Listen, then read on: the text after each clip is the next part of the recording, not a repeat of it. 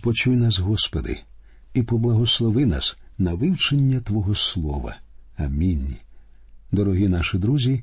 Минулого разу ми говорили про 33-й розділ книги буття, зупинившись на тому, що Яків зустрівся зі своїм братом Ісавом, який був настроєний досить миролюбно і навіть відмовлявся прийняти подарунок від брата. Однак Яків був наполегливим і дав щедрого подарунка Ісаву.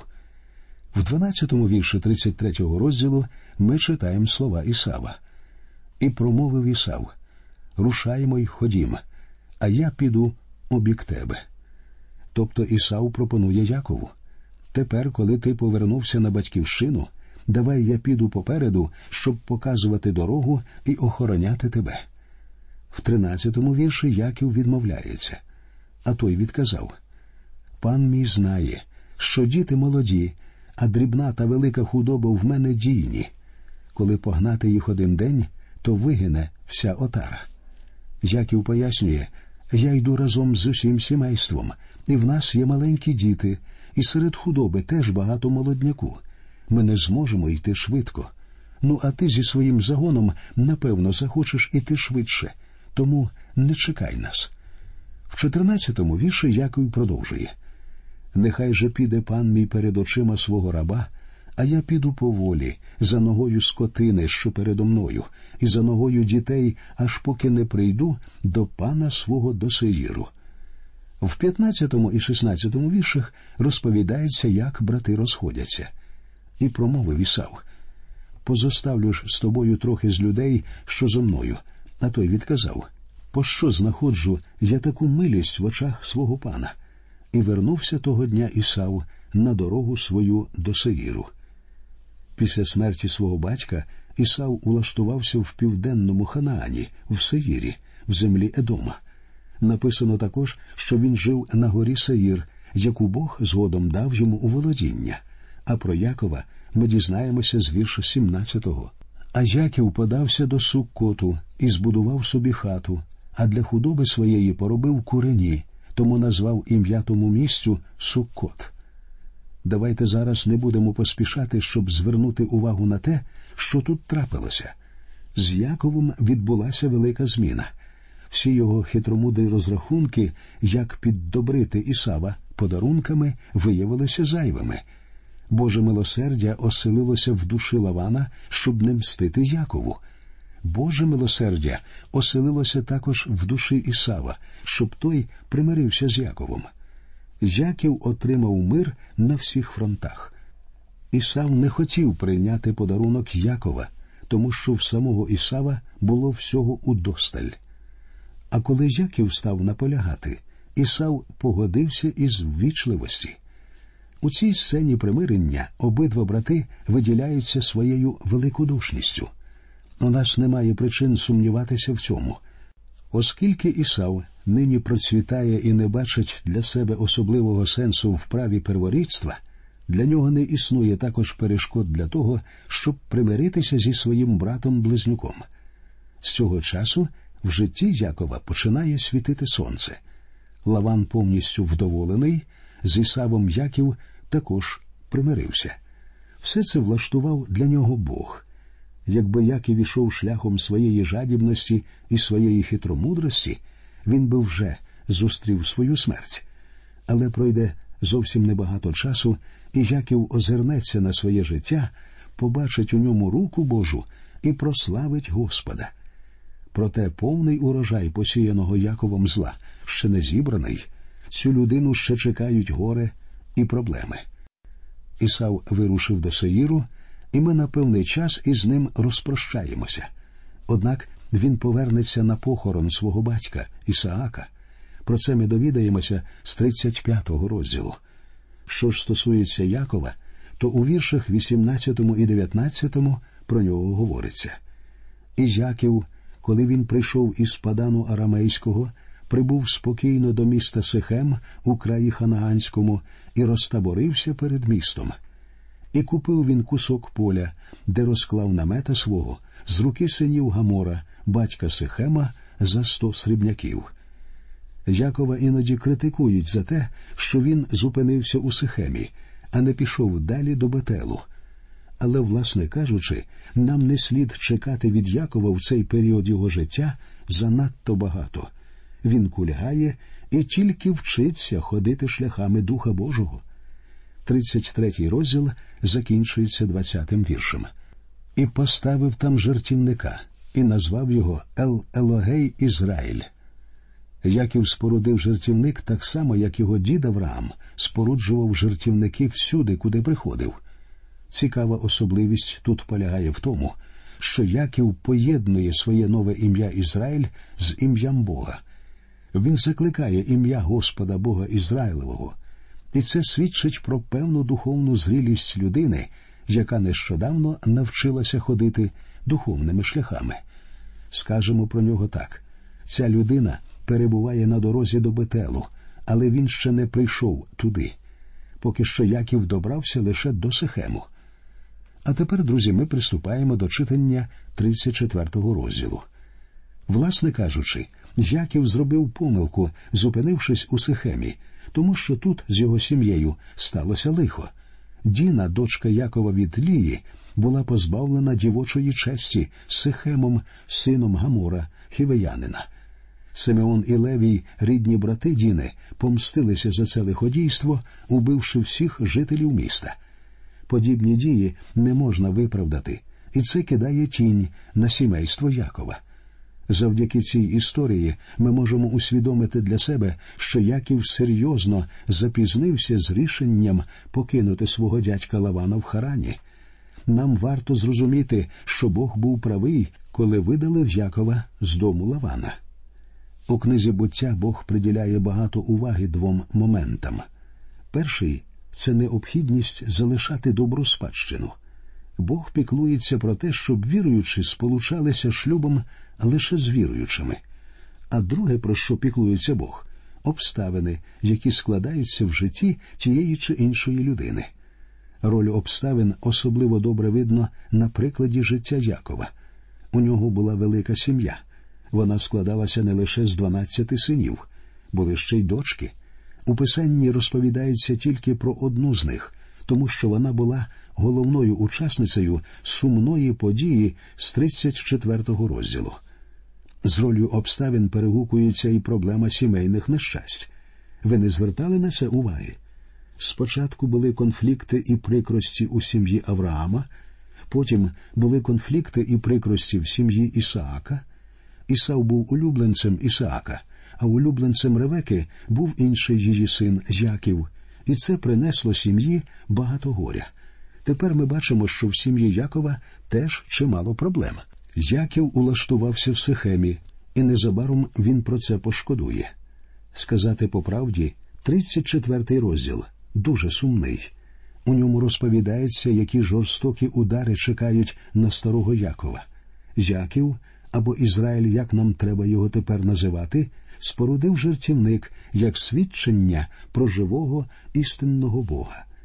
У його житті відбуваються зміни, але це не різкий стрибок чи перелом, а повільне зростання, поступове, духовне дозрівання. Сьогодні ми можемо винести звідси такий урок. Не чекайте, що ви за одну ніч досягнете повноліття у своєму християнському житті. Бог приймає нас до своєї сім'ї як дорослих синів, і там ми можемо зрозуміти духовні істини, тому що нашим учителем стає Святий Дух. Але наше духовне зростання і наше дозрівання проходять дуже повільно. Ми можемо вчитися істині Писання, але нам потрібно виявити, що ми в своєму житті дуже схожі на апостола Симона Петра. Він нерідко спотикався і падав, але щоразу піднімався і обтрушувався, і настав нарешті день, коли він підійшов зовсім близько до Господа. По суті, Петро зійшов на хрест подібно до нашого Господа. Нам з вами необхідно усвідомити, що в нашому житті зростання відбувається повільно, отже, в інших воно теж буде повільним. Іноді батьки, що стали християнами, очікують від своїх дітей занадто багато. Давайте не будемо чекати занадто багато від інших людей, краще будемо більше жадати від себе. У книзі буття є три розділи, які не розповідають ні про що добре, а у всіх трьох мова йде про дітей Лії, старшої дочки Лавана, яку видали заміж за Якова. За моїм переконанням, це свідчить про той факт, що Бог не схвалює, коли чоловік має багато жінок. Якова не виправдовує та обставина, що він вимушено погодився взяти багато жінок, адже кожного разу він від цього не відмовлявся. У цій частині книги буття ми побачимо, що всі сини Лії грішать. У неї було чотири сини. У 34-му розділі йтиметься про Симона і Левія. У 35-му розділі виявить себе не з кращої сторони ще один її син Рувим, первісток. У 38-му розділі це буде Юда. Кожний із синів Лії виявився несправедливою, грішною людиною.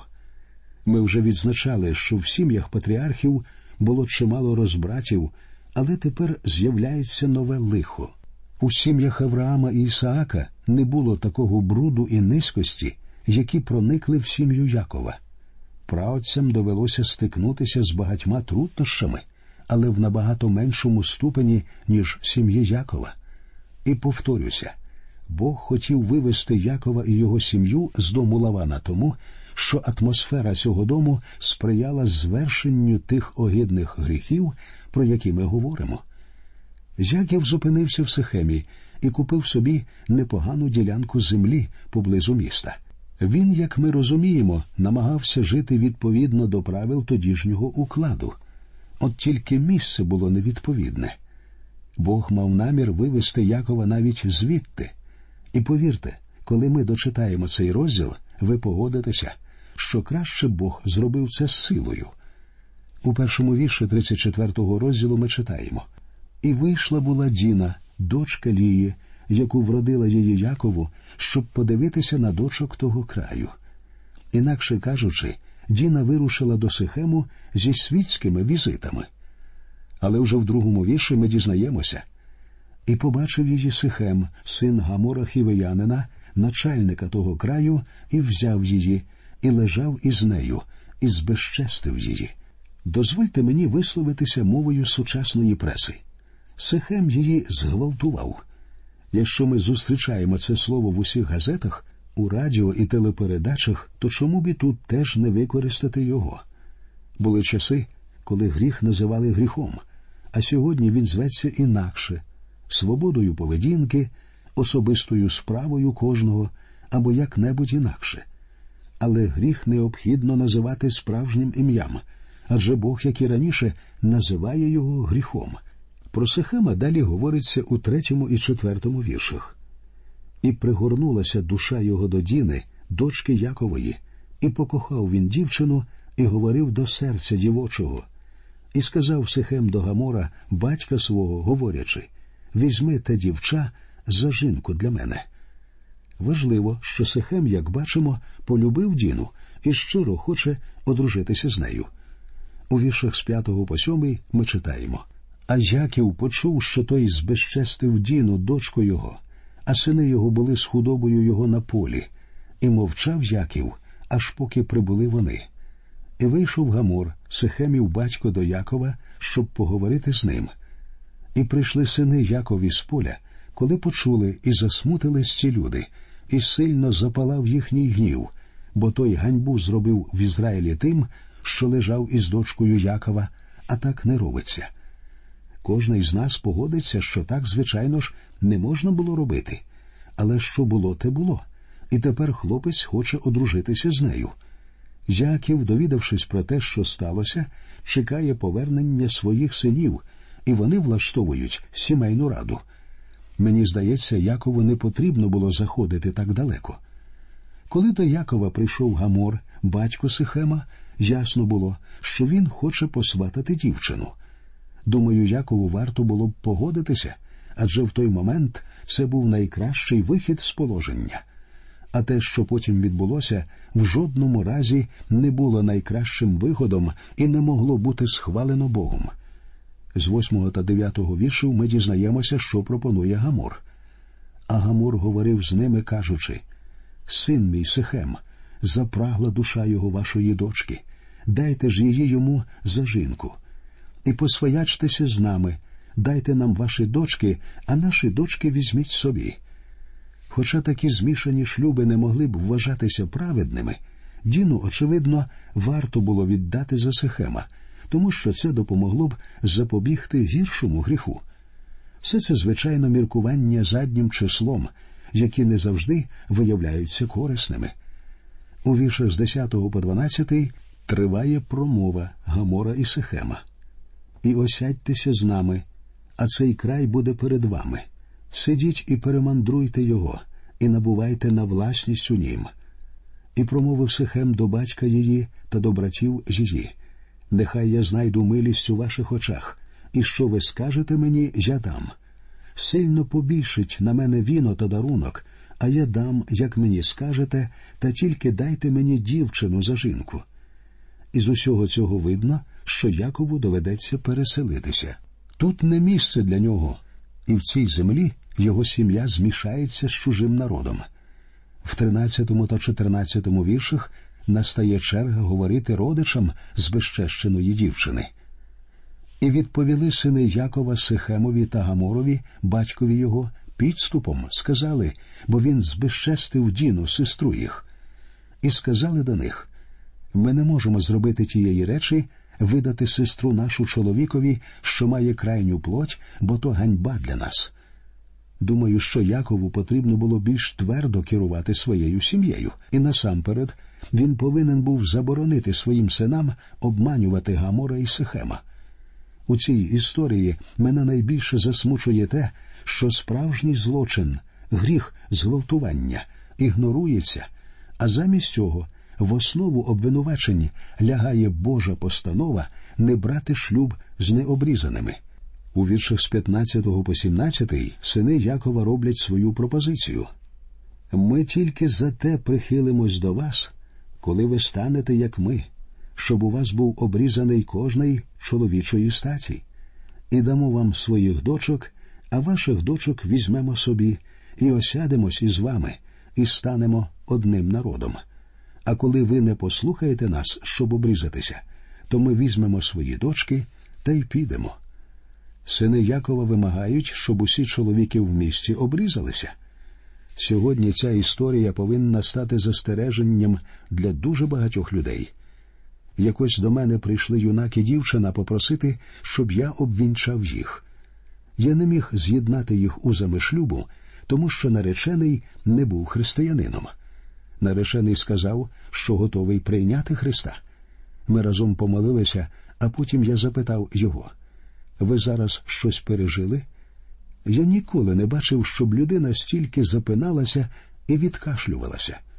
Я сказав дівчині прямо при ньому я не стану вінчати вас. Я не думаю, що цей парубок дійсно навернувся до Христа. Вони зробили висновок, що я занадто суворий, і знайшли в іншій церкві пастора, що обвінчав їх. Після весілля дружина намагалася привчити чоловіка ходити до церкви. У нього, звичайно, була на поготові гарна відмовка. Він не хоче слухати мої проповіді, тому що я був з ним занадто суворий. Дружина погодилася ходити до іншої церкви, і подружжя разом побувало там два чи три рази. А потім чоловік рішуче заявив дружині Знаєш, я насправді не християнин. Так воно і повинно було трапитися. Пройти через обряд приєднання до церкви і навіть сказати, що ви віруєте в Христа, це ще не означає дійсно стати християнином.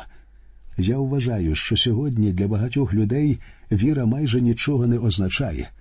Вони думають, що досить просто кивнути головою в потрібний момент, і все стане на своє місце. Друзі мої, це особливий момент переживання увірувати, що Христос ваш Спаситель. З ним ніщо не може зрівнятися, ніщо в цілому світі. Коли ви повірите, що Христос ваш Спаситель, з вами відбувається щось дивовижне, а з тим чоловіком нічого не відбулося. Отже, сини Якова заявили якщо тільки ви зробите собі обрізання, усе буде гаразд. Те обрізання, що сини Якова з лукавства запропонували зробити жителям Сихема, не привело б до зміни життя народу. Зараз теж дуже багато з людей думають, що вони відразу стануть християнами, якщо приймуть хрещення в церкві, почнуть у потрібний момент кивати головою, навчатися говорити правильні слова і наводити підходящі цитати з писання, все це ще не означає, що вони дійсно є християнами. Якщо ви увіруєте в Христа, з вами відбудеться щось дивовижне. Ви станете зовсім іншими людьми і по-новому будете дивитися на світ. А що стосується сім'ї Якова, то про неї ми продовжимо розмову в нашій наступній бесіді. До нових зустрічей. Нехай усіх вас рясно благословить Господь.